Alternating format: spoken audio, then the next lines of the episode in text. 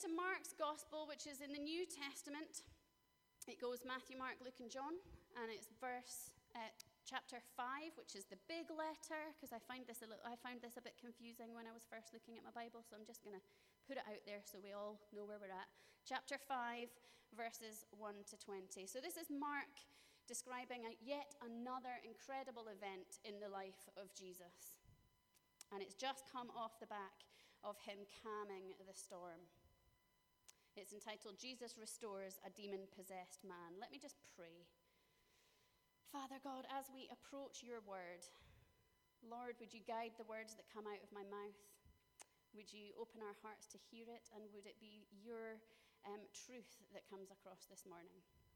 Amen. So it says this They went across the lake to the region of the Gerasenes. When Jesus got out of the boat, a man with an impure spirit came from the tombs to meet them. This man lived in the tombs, and no one could bind him any more, not even with a chain. For he had often been chained hand and foot, but he tore the chains apart and broke the irons on his feet. No one was strong enough to subdue him. Night and day among the tombs and the hills, he would cry out and cut himself with stones. When he saw Jesus from a distance, he ran and fell on his knees in front of him. He shouted at the top of his voice, What do you want from me, Jesus, Son of the Most High God? In God's name, don't torture me. For Jesus had said to him, Come out of this man, you impure spirit. Then Jesus asked him, What is your name? My name is Legion, he replied, for we are many. And he begged Jesus again and again, Do not send them out of the area. A large herd of pigs was feeding on the nearby hillside. The demons begged Jesus, Send us among the pigs, allow us to go into them. He gave permission, and the impure spirits came out and went into the pigs. The herd, about 2,000 in number, rushed down the steep bank and into the lake and were drowned. Those tending the pigs ran off and reported this in the town and countryside, and the people went out to see what had happened. When they came to Jesus, they saw the man who had been possessed by legions of demons sitting there, dressed and in his right mind, and they were afraid. Those who had seen it told the people what had happened to the demon possessed man and told, the pig, uh, told them about the pigs as well. Then the people began to plead with Jesus to leave their region. As Jesus was getting into the boat, the man who had been demon possessed begged to go with him. Jesus did not let him, but said, Go home to your own people and tell them how much the Lord has done for you and how he has had mercy on you. So the man went away and began to tell the Deca- Decapolis how much Jesus had done for him, and all the people were amazed. Amen. Now, I wonder what's the first thing that comes to your mind after you've read this passage. I wonder what's the first question that you have. Is it the pigs? Why pigs? Why are there pigs in this story? I don't understand. I spent a long time researching it, I can tell you. Demons, it's not something we like to talk about, right? What are these demons? Who are they? How did it happen? Why did this man have them? Do we have them today? Do I have a demon? These are all questions that all go round and round in our head, aren't they? And honestly, I wrestled a lot to try and figure out what is it that we're meant to draw from this passage? What is the thing that God is trying to show us? Because there's quite a lot of detail here. What is it that He wants us to see? And you see, when we stand back and read Mark as a whole, this whole gospel, they call it a headline gospel, this whole book is Mark showing us here's Jesus, and here's Jesus, and here's Jesus, and here's Jesus. This is what he does, this is what he does. So the point here is not the pigs, the point here is not the demons. The point here is here is this man who has stood up and calmed a physical storm just by his words, who just after this event goes on and raises a child from the dead and in between those two, we see this magnificent display that Jesus not only has power over the wind and the waves, he not only has power over death itself, but he has power over the spiritual world that we live in. He has power over demons. And it's magnificent to see, isn't it? And so, our purpose when we come across these passages is not necessarily to pick apart every single element. Although I can tell you there are some great commentaries if you really are interested in the pigs. If you really are interested in all the rest of it, then come and speak to me. I can, I can point you in the right direction. It's a tricky passage, isn't it? And we often get distracted when we're reading passages like this. And I, again, I don't know about you, but I find quite a few passages in the Bible can, can be a bit like this, where I'm left thinking, wait, what? I don't understand what's happening. Like, what? There's a lot of stuff in here that I'm just not grasping. Can I encourage you, if you're reading a passage like that and you're thinking, I'm so confused, I don't understand what this is, look like almost zoom out of that picture and look at the bigger picture of what's happening. And then often you'll get an idea of what's going on. Look at what was happening before look at what was happening after and then get a bigger picture perspective. We often get caught in the detail. There is a lot more detail that can, can be added to this story as well because Mark is a short, sharp account. And so let me just give you a little bit more um, detail into there. In Matthew 8:28, it says, "This man was so violent that no one could pass this way." In Luke 8:27, it says that he hadn't worn clothes or lived in a house for years, and instead lived in the tombs. You see, people um, who were considered to be like this, they weren't fit for society. They were encouraged to just get out of the town, basically, and they all uh, gathered in tombs in the cemetery. And in Luke 8:29, it says that so many times the de- demon seized him. Though he was chained and kept under guard, he had broken the chains, and he'd been driven by the demons to solitary places. It's quite hard to put ourselves in this story, isn't it? Not sure many of us can relate to being naked and running around cemeteries. Don't put your hand up for me. Right, you don't have to do that. There's a huge risk of total disconnection when we read this, isn't there? There's a huge risk that we can almost just skip by it. But I wonder how many of us have thought we've dealt with our issues only to find that they've come back? How many times have we thought that we'd chained them up and kept ourselves on guard ready for them, but boom, they've broken free and here we are back in that place again? How many times have our tr- troubles driven us to solitary places. It says in Luke that the demons dro- drove him to solitary places. Now, I believe that's physical because it drove him out of the town, but I believe that's a, an emotional and mental thing too. How many times do the things that are going on in our lives drive us to a solitary place where we shut down? The enemy wants to keep us bound there.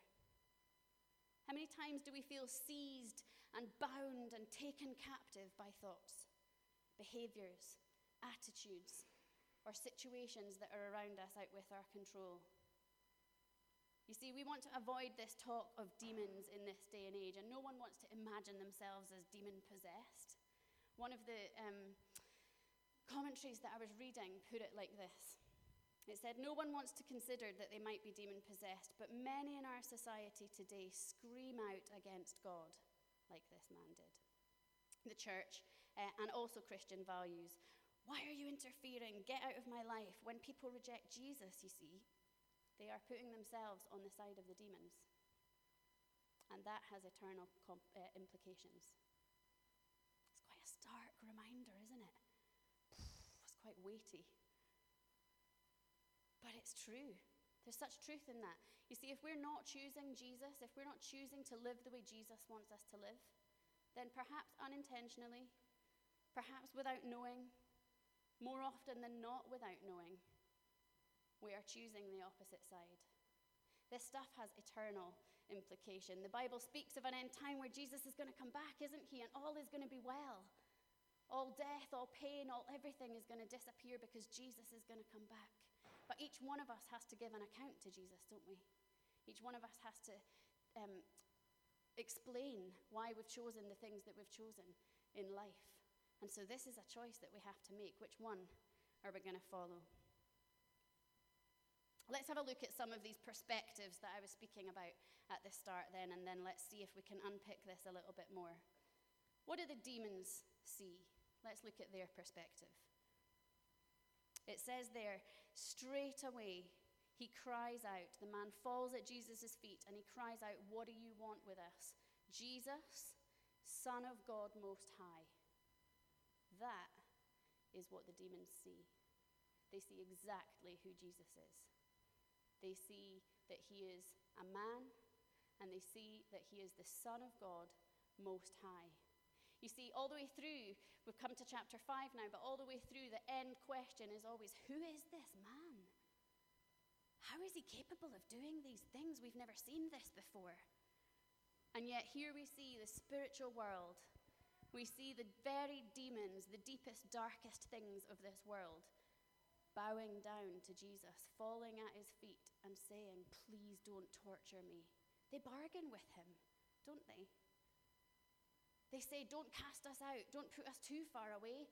And they kind of almost beg and bargain, put us into the pigs.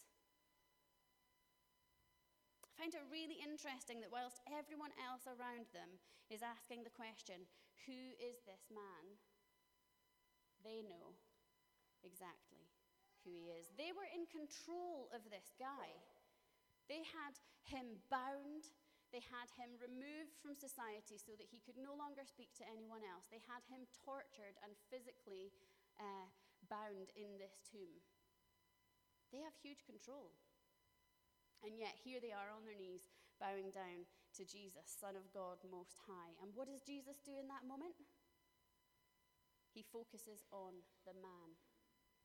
He says, Come out of him. You see, you could imagine that Jesus could do so many other things. There's so many other things that he could do. He could, I don't know, let's think of some things. Let's spitball for a moment. He could try and identify every single one of these demons. And he does ask them, what's their name? And they say legion. And that's a, ref- a reference to the fact that this is in Romans time, Roman times. And in a legion, there were thousands upon thousands of soldiers. And so these demons are saying, there's heaps of us. You can imagine them bragging, there's heaps of us.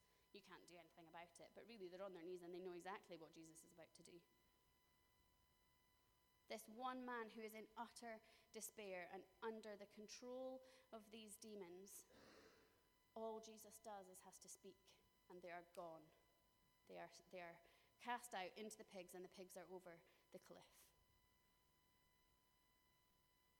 But you see, how often do we look at a whole host of our own issues and think, oh gosh, we need to figure this out? We need to sort that one and I need to figure out how this happens so that I can sort that. And we try and pick apart every single detail of every single one of our issues, trying desperately to grasp some kind of control, don't we? But actually, what we need is Jesus. We need Jesus to speak into our situation because he's the one that has the power within just a few words to sort out all of our issues. So I believe that when we look at this story, we're not meant to think about, gosh, thousands of demons? What are they? What are they called? What are they doing to this man? I think what we're meant to be looking at is Jesus and the power that he has had in this situation. And take from it that when we're looking at our own situations and the many things that are going on in our lives that we feel out of control with, I realize that actually what we need is a face to face encounter with the Lord. And so let's see what did the man see? What did the healed man see? Saw the king and he worshipped him. In verse 18, it says, The man pleads with Jesus to go with him. So here we've got a man who's been broken and bound for years, it says, and he is finally free. And what does he want? He wants to stay with Jesus. Again, I can imagine many other things he can be wanting. But what he wants is to go in the boat with Jesus. He's bowing down and he knows exactly what's happened, the magnitude of what he's just been freed from and the magnitude of what's just happened. He seeks to stay in that place. I don't know um, if anyone went to the conference this year. Hands up if anyone went to our leadership conference. Great. Hands up if anyone's been to a conference of Christian nature and had great experiences with God. Great. So you've all been in that little bubble moment Maybe it's just small group. Maybe it's the moments that we've had here where you've come forward and you've felt the presence of the Lord. But when we encounter that, we're hungry for it, aren't we? And we want to stay in that place. When we encounter what true worship looks like, when we encounter that moment where we've got lots of other people in the room, but quite frankly, it feels like it's just us and the Lord because we're connecting with the words that we're singing and our souls are connecting with Him. We crave it, don't we? When we've had a Sunday where it's been like that, or a moment in our kitchen washing our dishes where it's been like that, that's where we want to stay, isn't it? We want to stay with Jesus. When we've had a moment in perhaps prayer ministry or where a friend's prayed with us and something incredible happens. We suddenly feel much lighter, or a truth comes um, through a word from the person praying with us, and it is incredible. And we want to stay in that place. And so I think that every one of us can feel a little bit what that man is feeling. I want to be with you, Jesus. I want to stay there. I want to stay, particularly in a conference setting. We want to stay in that bubble because it's wonderful. Any of our youth that have been to Soul Survivor, I'm sure you agree, you just want to stay in that bubble. But that's not real life, is it? we can't do that. We can't stay in the Christian bubble because why? Because Jesus says, go and tell. And tell other people. This thing that I've just done with you, this connection that I've just had with you, it's not just for you, it's for everyone else too. Wouldn't it be incredible? Have a look around at some of the empty seats next to you. Have a look at the space at the back, the space at the front. Wouldn't it be incredible if each one of us were talking after being at church on a Sunday, if we were talking not just about the great coffee or the lovely biscuits or the wonderful person that greeted you and the great conversation you had about something? Wouldn't it be amazing if every single one of us had the boldness and courage, and I'm speaking this to myself, to be able to just go and say to people, I had the most incredible time on Sunday. God did something incredible. Can I tell you about it? Can you imagine the amount of people that would be driving through Ellon to come to church? All of our churches would be packed because everybody would know, wow, this Jesus does incredible things. Because here's this person, here's Tammy, who I've been uh, a friend with forever and ever, and she's always had that issue with this one thing, and she's just told me that all that she had to do was tell God about it, and now suddenly her life has changed. Imagine, imagine the impact that it could have if we do that, every one of us.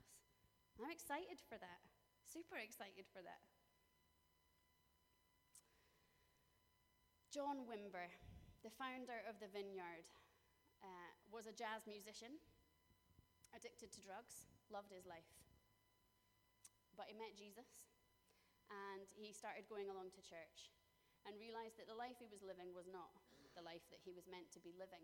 And he heard all these stories, a bit like this. They were going through a gospel and talking about all the incredible things that Jesus does. And he was sat there on fire. He was like, oh my goodness, Jesus can calm waves. Jesus can heal people. Jesus can raise people from the dead. I want that. And so he goes up to his pastor after a few weeks of being there and he said, So, when do we get to do the stuff? And his pastor said, What? What stuff? The stuff, the stuff that you're telling us about. When do we get to do that? When do we get to see people healed? They saw it. I've read on.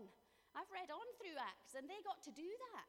They got to see people healed. They got to see people being raised from the dead. They got to see all these incredible things. When do we get it? And his pastor very unfortunately replied, We don't do that here. That was for then. Well, church, I'm here to tell you that that's not for back then, that's for right now. And if any one of you want more of that, then come to the front at the end because we're, we're going to pray for that. I fully believe that this Jesus that we see here is the same Jesus that lives in us right now. And the same power that he had back then is the same power that we have in us when we declare him over our lives.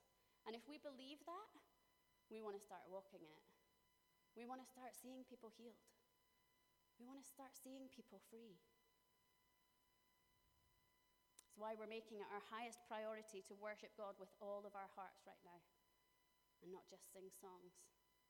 Why we're making it our highest priority to provide spaces where all of us can engage with God in that way. That's this space here, space up at the back, wherever we invite you to. That's small group. That's pursue. If you're curious at all about what it's like to be in the presence of God, then get yourself along to small group and get yourself along to pursue. I'm desperate for this to gather motion. It'll only take a few of us to start believing that this stuff can happen. So let's uh, not miss out on all of that. And then lastly, what do the crowd see? I think this is the most confusing thing out of all of it for me. It really bemuses me that the crowd have seen this man, and I think there was a couple of men actually when you read it in Luke. They've seen these guys and how horrible their lives have become.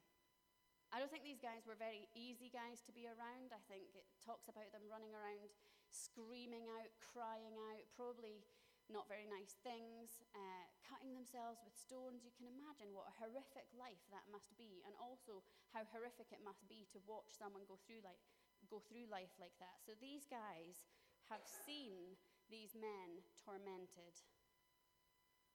And then here they come, verse 35 says, They come and they see the man sitting there, clothed and in his right mind. So he is completely transformed. And then it says, and they were afraid. And it also says that they asked him to leave. They asked Jesus to leave because they were so scared of what they saw. Let's never be a church that does that. Let's never be a church that is afraid that when Jesus does something incredible, that we don't want it. It'd be an absolute travesty they choose to focus their eyes, and this is where this perspective thing comes in. They choose to focus their eyes on the pigs. So these guys are not Jews. Pigs were considered unclean, uh, and so the Jewish people didn't eat pigs. And so you can imagine that in the Jewish areas, there were no pig farms. So this is out of um, that region. Jesus is going beyond the region where he's been talking to people who already knew about God and he's bringing a different perspective. But he's moved beyond that to the people who don't really know about God. So these guys won't have studied the Bible or the Torah that they called it back then, the Old Testament. They won't have really known all of that stuff. And they will have had a herd of pigs because to them it doesn't matter. Quite frankly, they like their bacon sandwiches. So they've got this herd of pigs. And they come, the first thing they think of is far as my bacon roll going to come from now? I mean, what? This guy is stood there like a completely different guy, totally free, speaking in his right mind and clothed. And that yet they don't see that. And they don't see the fact that it was Jesus that did that. They don't listen to any of the stories of, man, you're never going to believe this. Jesus came along and just said to the demon, get out of him. And they all ran into the pigs, and the pigs flew off the, off the cliff. It's incredible. And look at him now, he's totally free. They're choosing to ignore all of that, and they're looking at the pigs. They're choosing to reject Jesus, to not even believe, to feel confused and to, conf- to feel afraid and cynical and whatever other word you want to apply there, and focus on the fact that for some of them, their livelihood's just gone over the cliffs. I just find that absolutely unbelievable. I don't understand it. Don't get me wrong, I can understand that they might be a bit afraid. When I first came along to church, one of the first things uh, that I went to was um, a weekend that they had at our Gilt Park site called Naturally Supernatural. Some of you might remember it. It was back in 2009. Well, I'd only been coming to church for maybe a few months by then. Hadn't been brought up a Christian, didn't know any of this stuff, but had definitely met Jesus and wanted it. And so I was hungry. And so every time someone said, if you want prayer for, didn't matter what the rest of the sentence said, I was up there every week. And so I was hungry, and so I went along to this naturally supernatural um, weekend.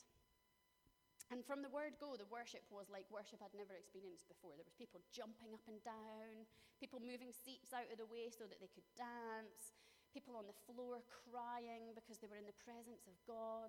Honestly, it was incredible. But then the Holy Spirit really, really showed up because people were hungry for it, and that's what He does. When you open your heart, Jesus comes. Some people were making noises that I can honestly say I've never heard before and not really heard since. Some people were moving their bodies in a way that honestly, had I not met Jesus and really, really just knew that God was real at this point, I quite possibly would have thought I'd walked into a cult. Genuinely would have thought, these people are weird. There's a guy over there literally bending double and going, Hoo! And then there's a woman over here crying hysterically, What has happened to this poor woman? And then there's someone up the back laughing, like really laughing. How rude. How rude. This woman, can you not see this woman crying? You're laughing. I can't believe it. What have I come to? This is ridiculous. And you see, as the time went on, they started to explain that when God comes, He knows exactly what you need. And so for this woman, she needed to be set free from something that was desperately hurting her. For the person who was laughing, maybe they needed an outpouring of joy in their life that they would never have experienced had they not turned up at that moment. And I never asked him, so I'm sorry, I can't tell you what was happening with the man. There was healing of some kind going on. But it's what happens in your head when you see this stuff. I was one of those people, and I'm sure you're, you know, you've had moments like that too where you've been in church and you've been thinking, mm, I don't understand what's happening. That person's shaking, like violently shaking. And that, I don't, I don't, I don't, uh, it's a bit, I don't know if I want that. That just seems a little bit, a little bit weird. Or, oh my goodness, there's a guy and he's crying. And well, I was brought up to believe that guys don't cry, and I don't quite know what to do about it because I'm a people pleaser and I really want him to be okay. But, you know, we don't pray women with men, and so now I'm just going to stand here because I don't really know what's happening. Is that what goes on in some of your heads? Because I know it's what went on in my head when I first saw it all. But you see, all of that serves as a distraction. It's a distraction from who Jesus is. Because, quite honestly, if we're looking around the room and analysing, okay, that guy's shaking, mm, don't think I want that, that's crying, yeah, I don't think I want that either, that, mm, they're laughing, that's just quite frankly a bit rude, so I'm just to, yeah, no, I'm just to stand here and keep singing. You're not connecting with Jesus, are you, in that moment? You're not experiencing the fullness of what He has for you. He has life and life in abundance for you. But yet, somehow, our brains are wired to analyze every single situation. It's not what He wants for us, church. He wants for us to come here ready to receive Him. He probably almost wants us to come with a list of, you know what, Jesus, this Sunday, I want to be free from this thing. I'm ready, take it. Or, you know what, my back's been really sore this week and I've been really grumpy about it, but you know what, I'm going to ask Jesus to heal me. That's me. Because I haven't, quite honestly. I have been really grumpy, haven't I? My back's been really sore. Have I once said, Jesus, take this away? No, I haven't. And we all have these things, don't we? But I think this story shows us that when we see one thing, and then when we have another thing pointed out to us, it's then our choice. Which one are we going to look at? Some of you looked at those pictures, and some of you were like, Nope, I only see one thing. I don't see the other thing. And it took someone else to go, Do you see it? Do you see the way that line goes? Do you see the way that is? Oh. And then all of a sudden you were like, Oh, I see it now. I believe that this is one of those moments in the Bible where it's seeking to show us forget about all of that stuff. There might be a time where Jesus brings you back to this passage because he really wants you to know about the pigs. Bring it on. But I believe that for us as a church right now, this passage is showing us that it just takes a little shift in our perspective and we could be on fire. Are we up for it? Let's stand.